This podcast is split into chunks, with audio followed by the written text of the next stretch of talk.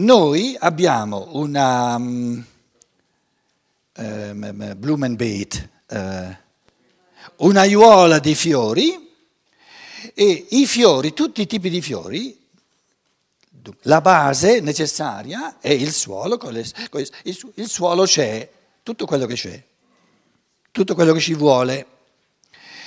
Qui c'è il seme di una rosa, qui c'è il seme di un tulipano, qui c'è il seme di un giacinto e adesso questi, questi, questi fiori, ogni fiore si esplica, si esprime, si, si viene all'essere, si manifesta secondo le sue leggi, secondo i suoi contenuti specifici.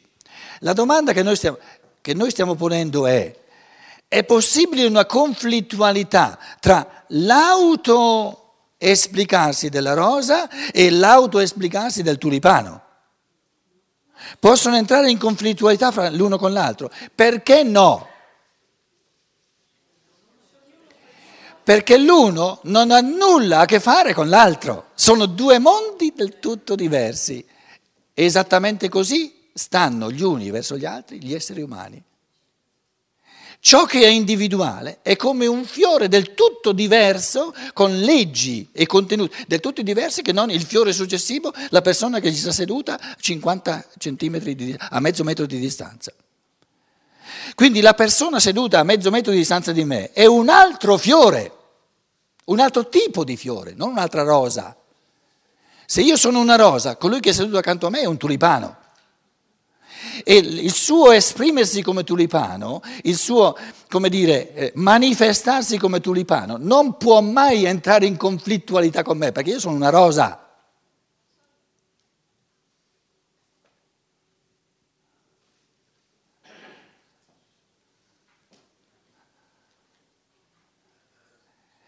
La conflittualità, la concorrenza sarebbe possibile soltanto se fossimo tutte e due rose. Non esistono due esseri umani che sono tutte e due rose. Ogni essere umano è una specie a sé, lo diceva già Aristotele.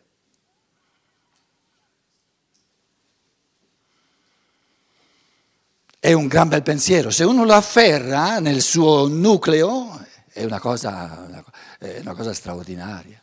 Dai, datti da fare, dici, manife- eh, mostraci chi sei che godiamo del tuo modo specifico di, di, di essere uomo, che si manifesta solo in te. E dagli altri chiedi soltanto che ti mettano a disposizione il suolo. Cosa chiede il tulipano agli altri? La terra. E basta.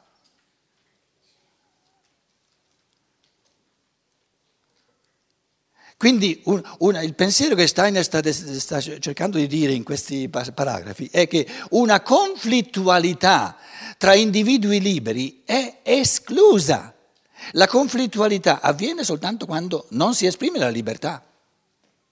E allora ci si ribella perché, perché, perché, perché mi si preclude, mi, non mi si vuole, non mi si vuole, che, che non si vuole, eh, mi, mi, si vuole impedire di esprimermi liberamente, io mi devo ribellare contro gli inceppi che mi mettono. Ma se mi lasciano libero e io esprimo me stesso, con chi entro in conflittualità? Con nessuno.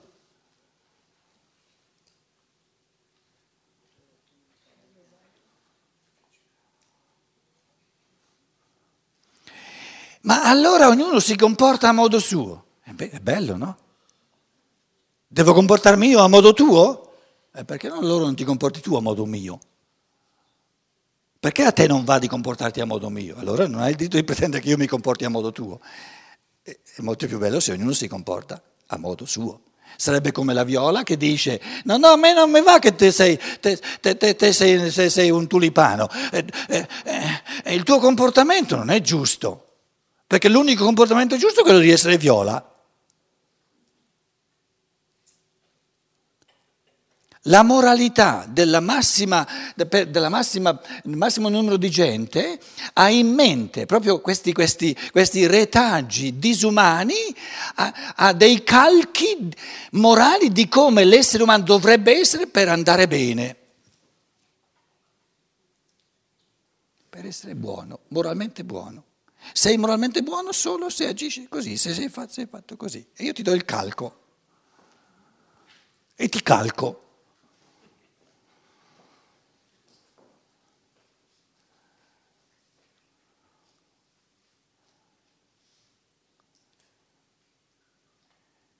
Ognuno è un esemplare unico dell'umano. Tutto diverso dall'altro. Oppure ha omesso di esplicarsi, di realizzarsi, che è ancora peggio. Ma nella misura in cui un individuo veramente si esplica, salta fuori qualcosa di specie, è una specie diversa dall'individuo che gli sta accanto. Quindi la, diciamo, la moralità della libertà è la forza di godere la varietà, di godere la diversità, di godere la complessità. Però per godere la complessità bisogna creare pensiero, una matrice di pensiero che gode della complessità. Quindi questa tendenza a uniformare gli esseri umani in base, in base a un codice morale comune indica un pensiero povero che non è ancora capace di godere la complessità e vuol gestire gli uomini per, per, per, perché le cose non diventino troppo complesse. È chiaro che non, non c'è neanche bisogno di, di, di, aggiungerlo, l'abbiamo detto diverse volte, che questo discorso della diversificazione non può eh, piacere a coloro che vogliono usare gli esseri strum- umani come strumento per il loro potere. Allora non vogliono che, che, che ogni essere umano viva in libertà.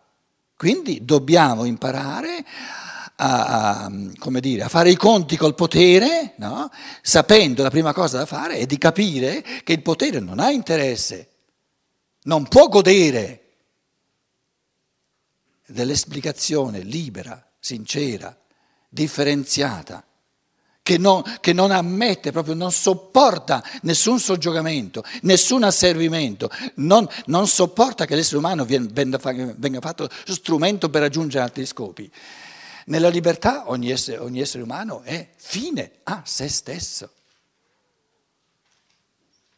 E più avremo persone che realizzano l'umano a questi livelli di libertà e meno i poteri costituiti avranno una chance, una possibilità. Avranno sempre meno possibilità. Perché ogni potere di questo mondo, di fronte all'individuo libero, è inerme. Il Pilato, con tutto il potere romano di allora, di fronte al Cristo, è inerme, perché il Cristo non è ricattabile.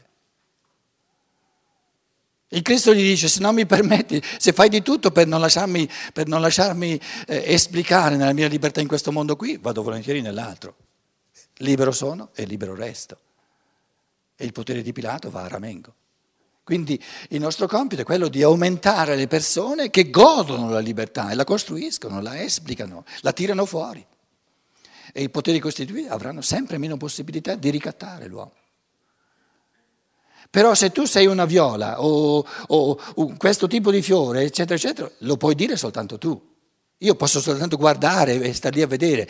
Eh, il seme, no? Io dico cosa salterà fuori da lì? Eh, lo posso soltanto guardare, il seme me lo deve dire. Nessun altro può dire a me chi sono io. Io devo dire agli uomini chi sono mostrandolo. E quando uno mostra la sua singolarità, la, diciamo, diciamo, la creazione della sua libertà, il suo speci- il suo, ciò che è unico in lui, l'unica reazione, ma veramente sincera, degli, degli esseri umani circostanti è quella di dire sei bello, sei bello. Perché il Logos pensa solo essere belli. E soprattutto sei bello perché appartieni proprio, eh, eh, come dire, insindacabilmente a un organismo che nel suo insieme è, è mille volte ancora più bello e non sarebbe un organismo completo senza di te.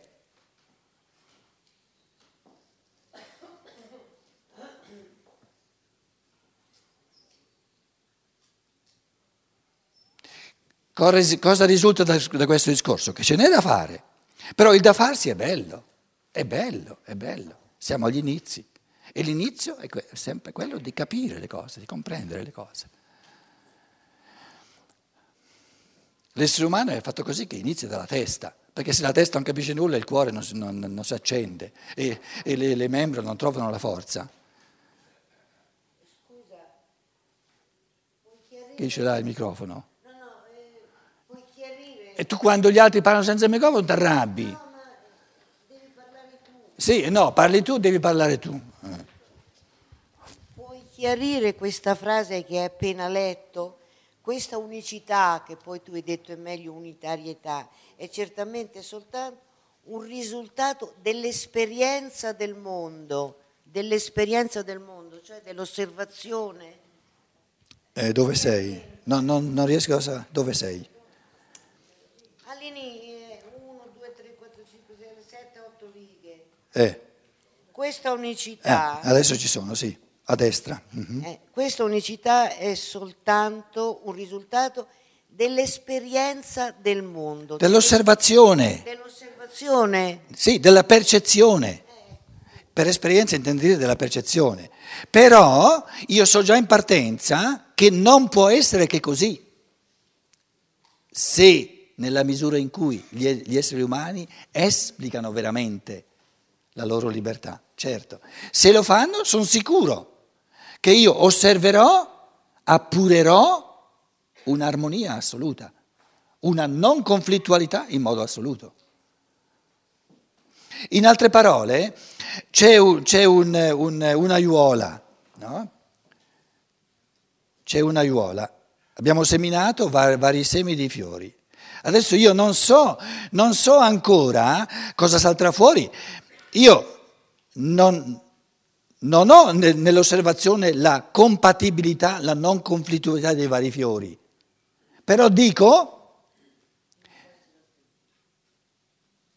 però può darsi che non crescano, se manca l'acqua, se mancano i sali, vedi? Allora, se crescono, non potranno essere conflittuali. Se gli esseri umani vivono la libertà, vivono nella libertà, non possono essere conflittuali.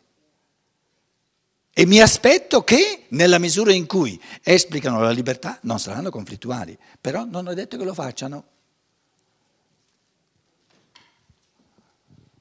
Perché sono liberi di realizzare la libertà e di ometterla, la libertà.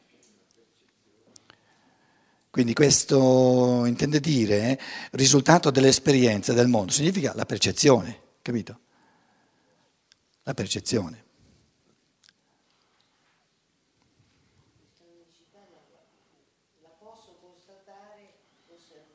Osservandola, sì. Per... Osservandola. Ma deve essere così.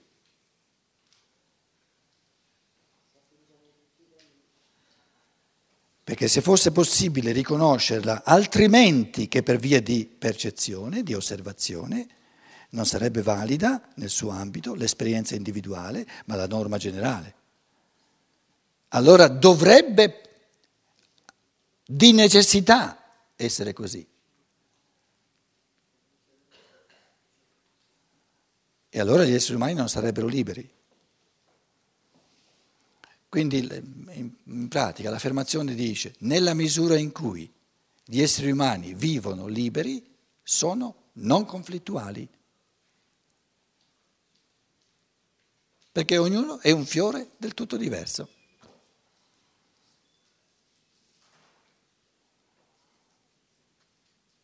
Cosa può un tulipano impedire nella rosa? Nulla, è assurdo.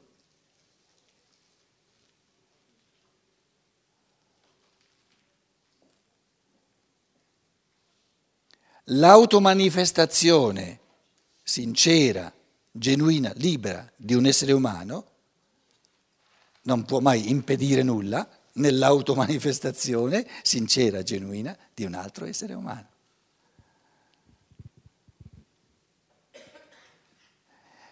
Allora qual è il migliore comportamento, il miglior modo di comportamento col mio compagno, con mia moglie, col mio marito, eccetera, eccetera, eccetera?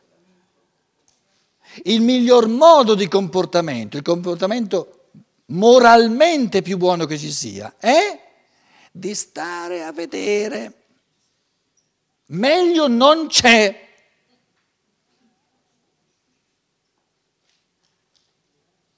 Stare a vedere cosa salta fuori.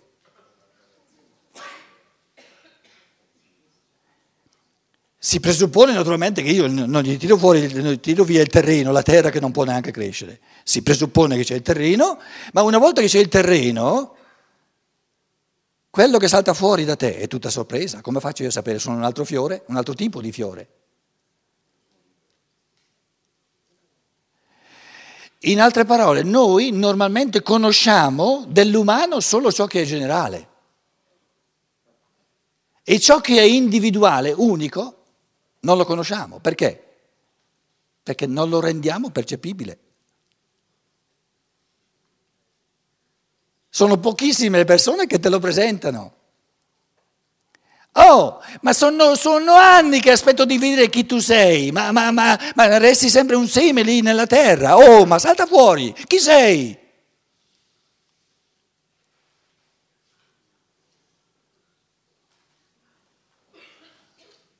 E l'altro dice, ma come? Mi hanno imbottito di comandamenti, di doveri, eccetera, eccetera. Io pensavo che il senso della vita fosse quello di fare il mio dovere.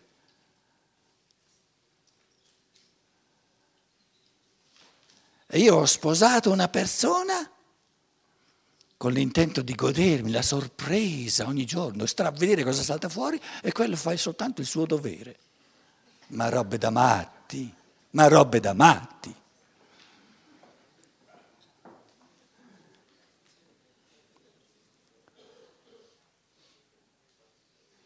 Quindi cos'è l'orientarsi al dovere comune? Il cimitero dell'umanità. Ma proprio, ma veramente, ma veramente. Per il cimitero c'è soltanto il suolo. Eh, calza, il paragone calza. E non cresce nulla.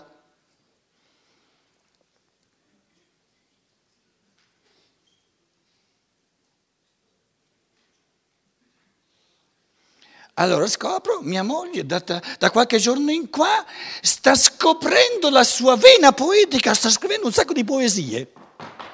Me le fai vedere?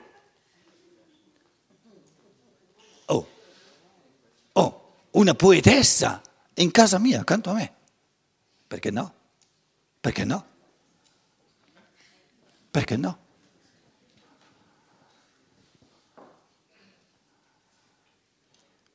Allora il marito diventa geloso, vuole essere un poeta migliore di lei e sente il dovere di copiare e manda a Ramengo la sua individualità. Eh, per forza, no? Capito?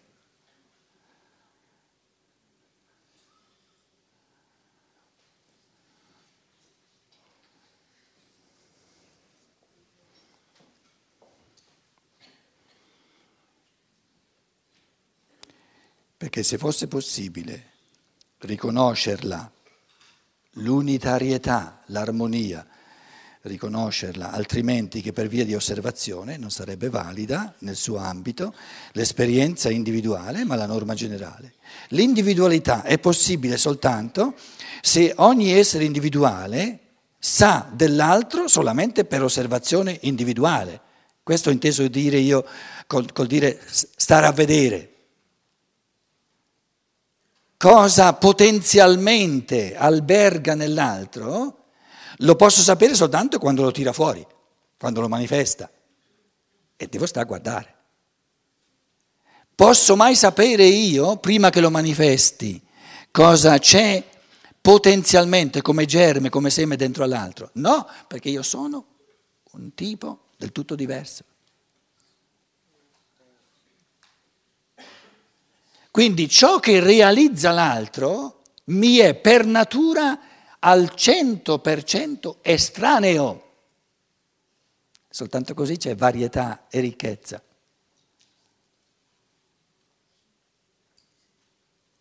Quindi una norma dell'essere umani non, è, non c'è.